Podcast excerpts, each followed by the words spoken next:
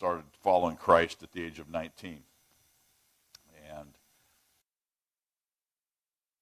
you know, that was a long time ago. That was 38 years ago. You can do the math yourself. I, you know, that's, that's up to you. But, but that 38 years just seems like a flash now when you look back. And, you know, at some points, we, we stop and you kind of look around the world and you go, how did we get here? Right? Some of us that are old enough to remember some of those times and things we were talking about, discussing, debating, in and out of the church and what out in the world around us. And, but one of the things I love, I love history, and uh, I've been a history buff as long as I can remember. Uh, as I begin to read, I've learned more of history, obviously far beyond my, my original school years than, than during. But I, love, I learned to love our founding era. But as I began to grow and dig into the Word of God more over the years, uh, I realized that there were some things we were really missing in the context of much of this. And I'm going to just do a couple. This is actually this this slide is out of uh, one of our uh, educational programs we do as a pastor council. But I just want to just reference a couple things, and then we'll dive into the message this morning. But let's go to that next slide. Um, this is one of the things we're talking about these days. Now, you may not have this blessing up here in Granbury yet, but this is happening all over America. All over America. It's a national program. This is they're bringing drag queens into children's reading hour into public libraries from ages 2 to 10. Now, if you don't know what a drag, drag queen is, ask mom or dad. Uh, and uncle, ask pastor, he'll tell you. Hey, we are at a moment in time where things that were unthinkable a few years ago, I mean, really, truly were unthinkable, are now not, not just promoted, but if you, if you speak against those things, you're the enemy. Okay? You're the bad guy. How do we get here? And let's, let's look at the next one. Well, when you do speak up, this is often what you get. And as Pastor referenced, this was our our campaign website on this proposition in Houston, which is now just a, a, slightly smaller condensed version just passed in Carrollton here a few weeks ago. But this is the first major city in America where God allowed us to defeat this. But this was the fundamental issue that played out over a two year period. And, uh, and I'll touch on that just briefly to fill you in a little key parts of that story. But, uh, but again, how, how did we get to a point where we're even having to have a public vote on whether to keep biological males out of women's and girls' private facilities. Who would have ever thought? Now, let me pause there for a second. How many of you, let me just ask you this, how many times have you said in the last five years, who'd have ever thought? Yeah. Right? Fill in the blanks, right? So, how did we get here? And let's go to the next one. This is my own personal subpoena. I tell pastors all over the place now, I'm, my mission now is to help pastors get their own subpoena. okay. Uh, and it's really interesting, by the way, just a little background story. That passed, that David Welch on that subpoena, they sent my subpoena to the wrong David Welch. Uh, interestingly enough, that's, that's, uh, there's a pastor, David Welch, in, in Houston, Bear Creek Community Church, and that poor guy, because he was had stuck with the same name as me, got my subpoena from the city. I had to call the city and demand they send me my subpoena. So, so um, it was an interesting moment. But, but I want you to say that, but down at the bottom here, and you may not be able to read this, but it, in big bold letters at the top of a subpoena, in case you've never received one of those before, it says, a subpoena serves, served upon that person may be deemed a contempt of court from which the subpoena is issued or a district court in the county in which the subpoena is served and may be punished by fine or confinement or both if you fail to comply. Now, so what that told us was, and you know, this is what the court's demanding of you. And you either comply or you can be fined. If you don't pay the fine, you go to jail. That's, that's not that complicated to figure out, even for a country boy like me. So, but I will say this: from the, that day, they picked on the wrong team because the pastors who, who received those and uh, I'll, I'll just give you a quick background on that because it's just such a powerful part of the story that we don't, we don't tell really on the documentary. Don't get into this. But, uh, but when the, the background, as, as Pastor said, was that we had to sue the city. When we gathered the signatures, turned them in, qualified multiple times over, the city stepped in, the mayor and her, her city attorney invalidated our signatures. Just basically said, go ahead and sue us. So we did. We spent a year in court, two trips to the Texas Supreme Court to achieve the victory of getting it back on the ballot, the right language, and uh, about nearly three quarters of a million dollars in legal fees. It was in the midst of that legal battle that they, they, the attorney, big law firms for the city, reached out and, and filed these subpoenas. What they had no idea what they were doing was waking up the church. And what the enemy means for evil, God uses for good, right? And that's a timeless, eternal truth. And so here again, it blew up so big. And I, I candidly say all the time that I had no idea what God was going to do. I, I, I, was so far missed the magnitude of what He planned in this. I, it, for me, it was a nuisance. And I, and I when we received the subpoenas, I called the Alliance Defending Freedom and said, hey, would you guys come alongside and help us with this? And they said, sure. You know, pro bono help, a great organization we work with all the time. They filed their motions to quash the subpoenas. They've sent out a national press release, and my t- world turned upside down in about 24 hours. We were getting phone calls from BBC London, every major news organization in America, and then some all over. We're asking what what happened, who it is, and they, and they all, of course, all wanted to know who these five were. And by the way, there were seven pastors subpoenaed. There was two of those that were our plaintiffs in this lawsuit. Uh, the F.N. Williams and Max Miller up there on the top there are, are two of our lead African American pastors of Houston. And so uh, we can go ahead and take that all down. And, uh, and that's our lawsuit against the city of Houston, by the way. But, um, but you can go ahead, and take those down. Our, uh, so here's where we were. The five were this Khanh, Pastor Khanh Huynh, the Vietnamese Baptist Church. He was one of the original Vietnamese boat people, escaped from communist Vietnam to come to America for freedom 35 years ago. He's been ministering all over the world in the name of Jesus Christ. Pastor Hernan Castano, his family brought him up from Colombia as a child to escape the communism and the drug wars of Colombia to come to America for freedom. He's been pastoring all over the world internationally now for 35 years. Uh, Dr. Uh, or, or uh, uh Magda Hermida, I'm sorry, Magda and Jose Hermida escaped Castro's communist Cuba in the 60s to come to America for freedom and have a huge international ministry to Hispanics. Pastor Steve Riggle. And Pastor Steve and Becky Riggle founded Grace Community Church. It's turned into one of our uh, nation's largest churches, around 15, 16,000.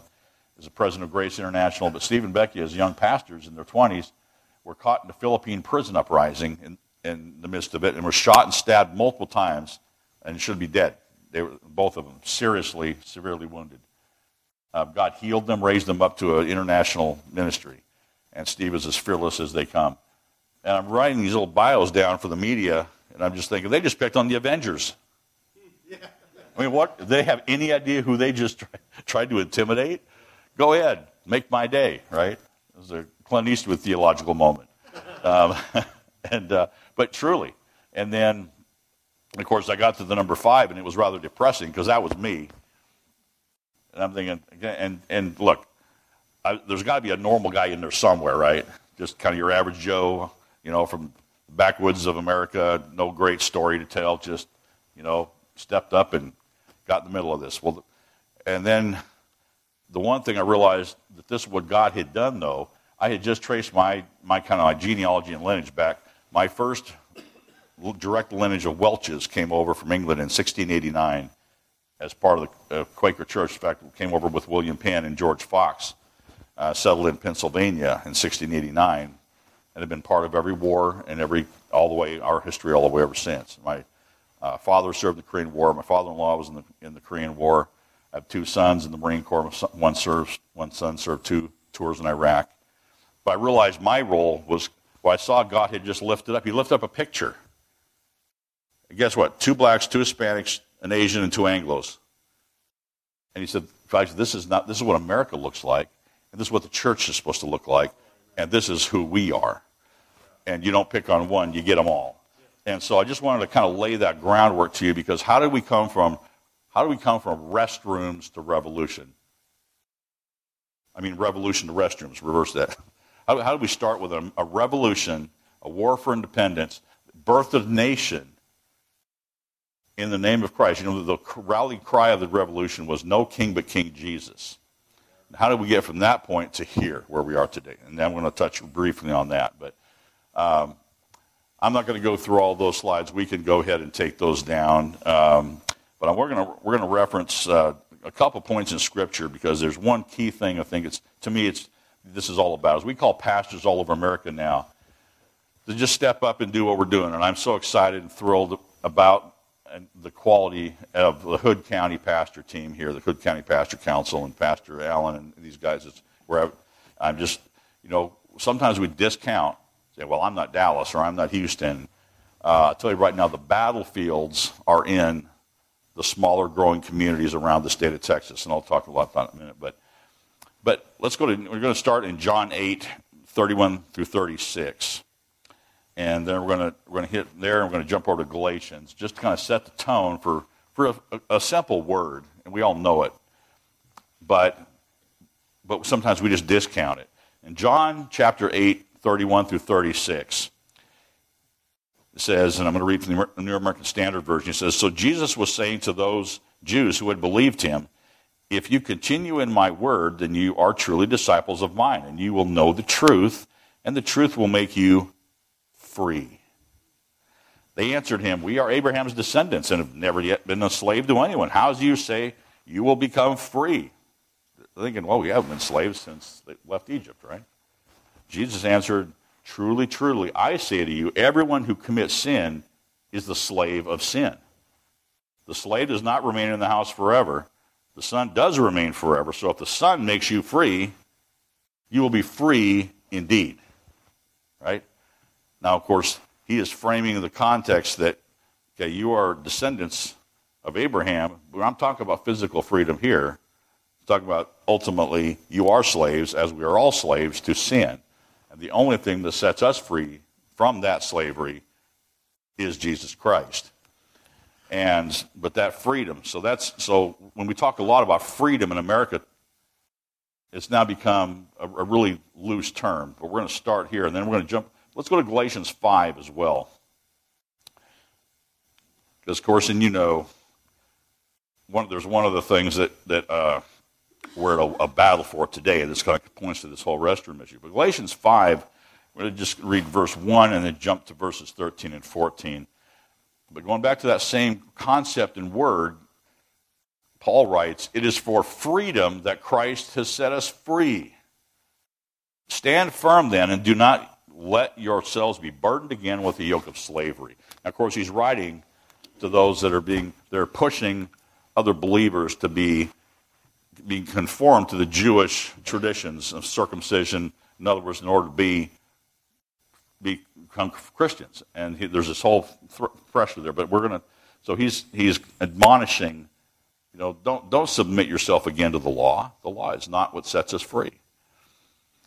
But in verse 13 and 14 it says, You, my brothers, were called to be free, but do not use your freedom to indulge the sinful nature. Rather, serve one another in love. The entire law is summed up in a single command love your neighbor as yourself.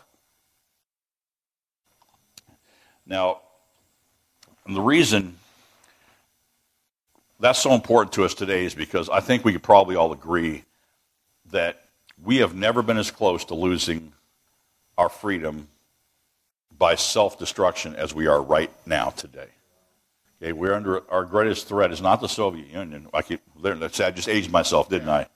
Okay, it's not Russia, it's not China, it's not North Korea, it's not Iran. The greatest enemy today of this country is we the people.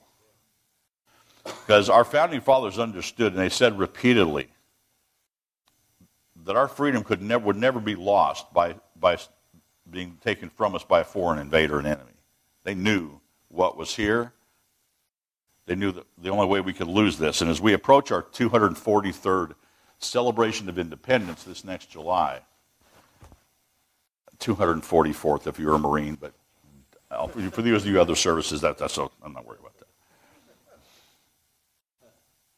The Marine Corps was formed in 1775. Before the just for all of you, for, and uh, I, you know, I have to a, ch- a chance to be, to speak with General Gerald Boykins uh, at a couple, several events, and he's always, of course, as, a, as, an Army general, he's always picking on the Marine Corps, so I have to return favor every time I can. Uh, but but we were were born as a nation upon that declaration, and you know the there's some the argument, and there's even a, a major, well-known pastor and a few others out there now today who argue that America was born illegitimately, that the act of, of independence was a, was a rejection of legitimate biblical authority, according to Romans 13. Was that true? Um, if it's true, then where, where are we really supposed to be? Um, my response to that is, well, was God asleep in 1775? Was he asleep in 1776? And the answer, of course, is no. And when you really dig into the foundations going clear back to the very first act in 1607, when the first party landed at Cape Henry, Virginia, right off of the shores of what later became Jamestown, the first act was Reverend Robert Hunt, who was the chaplain of the mission, that planted a cross in the sand as they knelt and dedicated this new land to Jesus Christ. Okay, from that day forward, of course, through the Mayflower, and you read the Mayflower Compact, and I won't go on, but there's so much richness in so much of our history that points to, to one specific thing, in that this was founded by those who were Christians and by those who honored Christianity and lived by its precepts and principles, even if they weren't individually. The vast majority of them were. So, how did we get that uh, from that point where George Washington and many of our other founding fathers, one of the phrases that you re- hear or you read eh, repeatedly throughout all the writings were these words religion and morality, or morality and religion, as being that George Washington called the twin pillars of our freedom. What did he mean by that? Well, one of the things that uh, John Adams pointed out, one of our founders, and he said, our, We have no government armed with power, capable of contending with human passions, unbridled by morality and religion. So our Constitution was made only for a moral and religious people. So things like greed, avarice, ambition would break the cords of the Constitution like a whale goes through a net. Get that picture. He said, Our Constitution was made only for a moral and religious people and is wholly inadequate to the government of any other. What do you mean? Uh, Speaker of the House in the, in the 1830s, Robert Winthrop, stated it this way. He said, We will be governed either by the Bible or by the bayonet. Okay, what was he saying? They're all pointing to one thing. Either you have an internal barometer, either you have an internal check that holds you, restrains you from doing behaviors that cause the government to have to step in, or you are going, or you have to be reined in by the government. Okay? And so the truth the matter is the government that was formed and given us wasn't necessary. But I, I'm going to, you know, touch on a couple things, and I'm going to give you a couple little. Th- I like to, you know, three scriptures to just kind of. I want you to look into and spend some time. We actually, as part of our institute, one of the first things we start is is there's one fundamental thing about our role as citizens Uh, and as, as Christians in this country that is unique to all of history, and that is that the authority, when Jesus is standing before Pilate in John 19.10, we all know the story. Jesus has been scourged and whipped, and Pilate brings him back out, and the people are calling for him to be crucified, and he's trying to get Jesus to answer. He says, Don't you know that I have the authority to crucify you? And of course, we know what Jesus' answer was, right? You would have no authority over me except that had been given to you from heaven above. Right? In Jesus' final prayer before the garden, John 17, he said, Father, I thank you that you've given me authority over all things. The preamble to the Great Commission, Matthew 28 18, says, All authority in heaven and on earth has been given to me. So what we clearly see throughout all of Scripture is if we really believe in this God, of this Bible, that is sovereign over all creation, that He is the Creator, and that He retains that authority, He retains that sovereignty over all creation, He extended that authority to the Son Jesus Christ, and who, who now here's the question Is that authority of God in this Bible limited only to those who believe in it? That's a test. So if you say, well, I don't believe that Bible, that's, that thing's a storybook. It's a book of, of old, old myths, old wives' tales. So I don't believe that. So just you have your Bible, I'll have, I'll have my philosophy book. Does that make this less true? Well, of course, they would argue that it, that it would. The fact of the matter is, no, of course it doesn't. It's true for all people of all times and all ages. So what does that mean? Well, when they signed the Declaration of Independence, Samuel Adams one of our founding fathers, in fact, he was known as the father of the American Revolution, said, We have this day restored the sovereign. And from the rising to the setting of the sun, may his kingdom come. And what is he saying? We've had it upside down for centuries. Because from 1 Samuel 8, when the people of Israel said to God, We don't want you to be our king anymore, we want a man to be a king, right? And you go back and read through that it's a, it's a, it's a, a compelling story. In fact, it's what's particularly kind of humorous to me about that. There's sometimes there's some, you got to put things in their context because God tells Samuel, "Hey, it's okay. They're not rejecting you; they're rejecting me. But go back and tell them, okay, I'm going to give you what you want, and then give them the list. And the list reads like right out of today's USA Today or CNN headlines about what government looks like. It said the king is going to take your sons and your daughters going to put him in his kitchen. He's going to make him his, uh, run before his chariots. He's going to take your fields, take your, take your goods. He's going to tax, tax you to, to oblivion. I mean, so he tells him in advance, this is what you get when you get the king. But they wanted it anyway. So from that point, essentially until 1215 AD, when the barons of England called John, King John onto the fields at Runnymede and said, sign the document. We call the Magna Carta. That's the first reinstatement pushing back against that first framework of saying, no, king, uh, the king is not the law. The law is the king.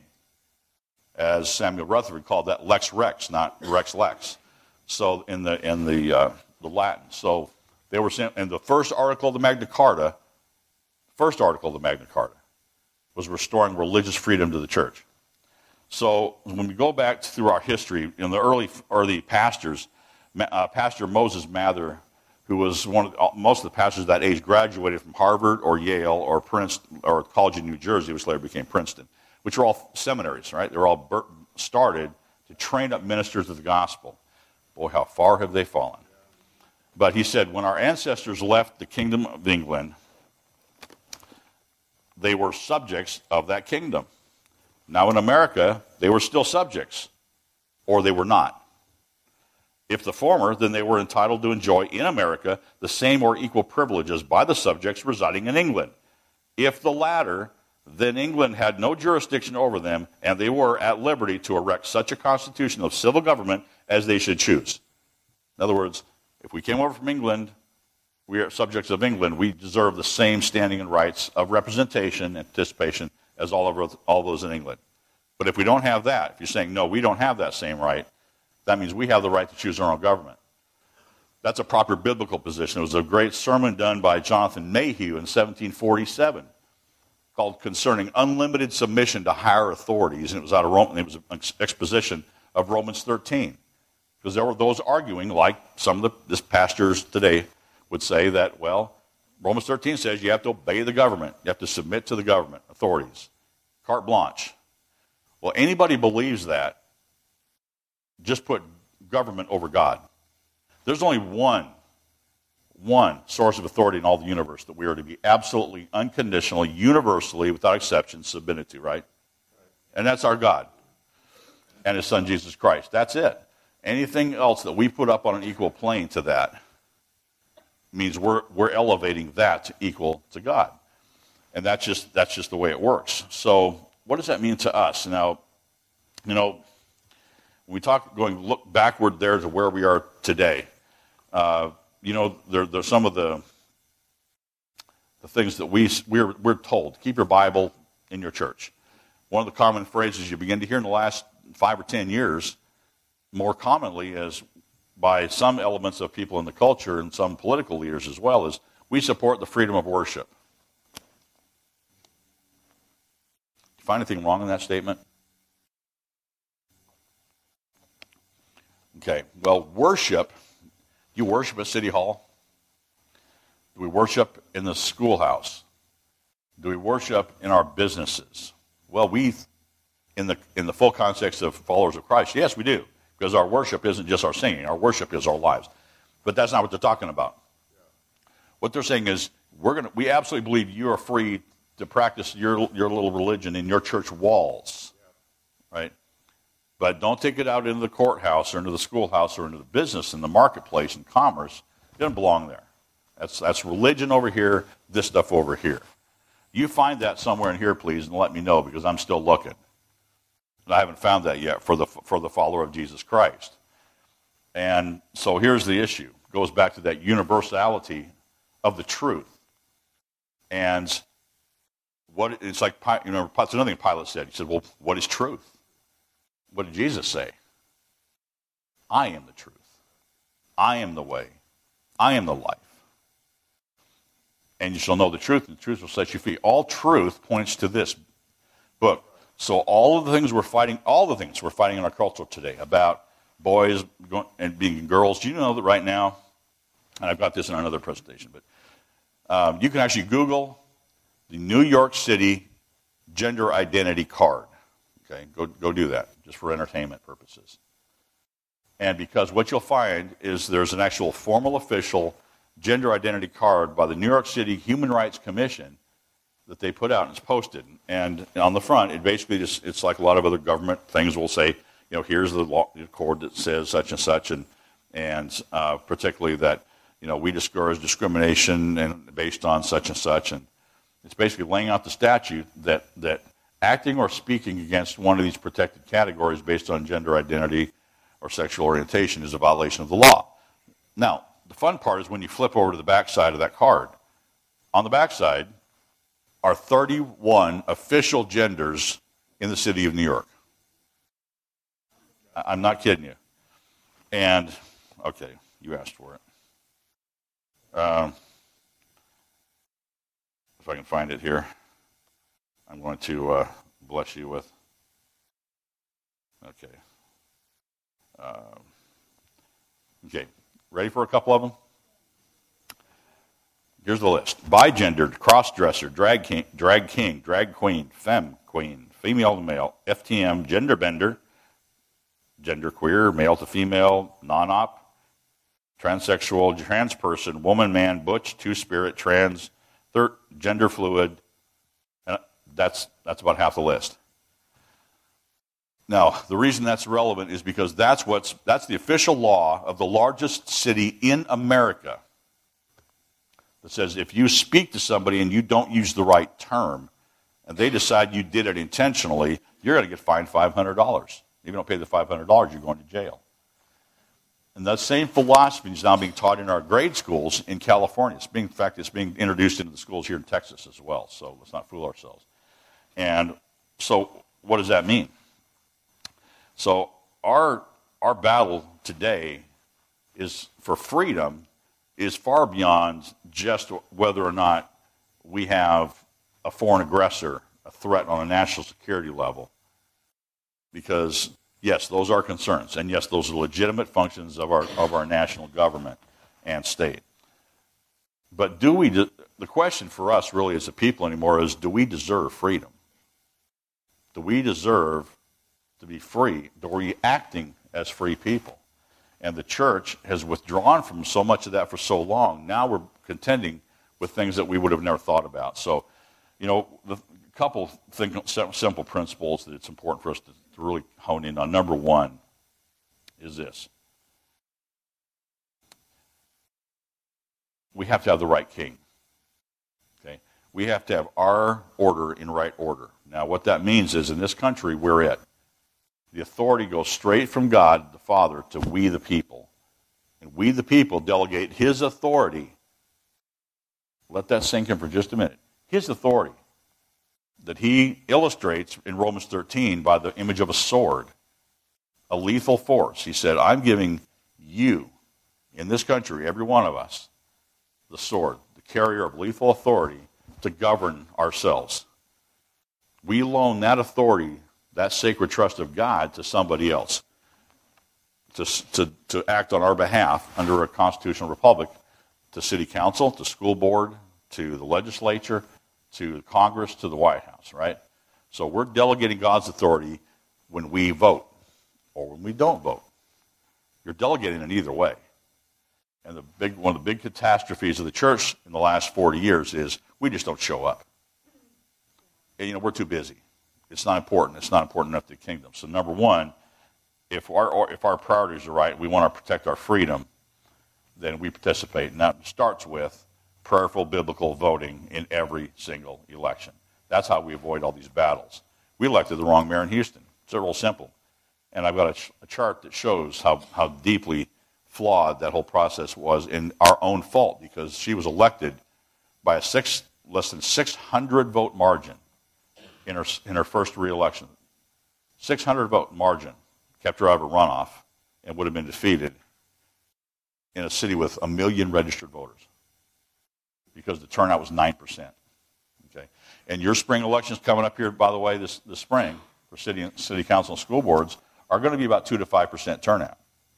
So, folks, we just got to start showing up. Number, but then the greater issue here is personal transformation. You know, it starts with do we represent freedom in its context, in its full form of Christ Himself? Are we producing freedom that's freedom from sin, that produces freedom from tyranny because the government is less and less necessary? Because guess what would happen if in five years from now, families stayed together, divorce rate was the single digits, 80 to 90 percent of children were born by a married mother and father, were fed, clothed, and sheltered by those parents who did not break the law, didn't do drugs, didn't steal, and that represented 80 or 90 percent of our culture. Now, am I pitching a pipe dream? Well, it's not going to happen tomorrow. Do we still believe Jesus Christ changes lives? Does he?